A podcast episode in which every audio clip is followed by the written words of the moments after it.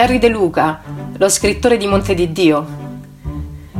È uno scrittore, giornalista, poeta e traduttore. Una gioventù eterna quella dello scrittore, impressa nella Napoli del dopoguerra o nell'isola d'Ischia degli anni Sessanta, dei suoi romanzi, spesso e volentieri autobiografici, scritti con una lingua vivida, ritmata, precisa come un'arma che coglie nel segno. La napolitudine appare soltanto come una lontananza geografica. Henry vive da tempo in aperta campagna romana sul lago di Bracciano, perché di Napoli è piena ogni sua pagina, ogni sua memoria, persino ogni sua poesia.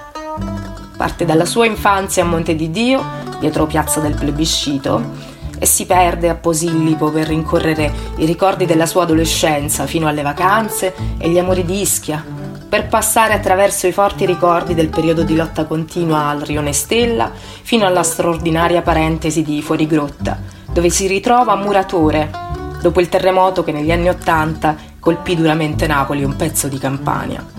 A Monte di Dio, racconta De Luca, mia madre impastava le polpette come si facevano allora, con tanto pane e poca carne, al sugo. Una volta a settimana c'erano le alici fritte.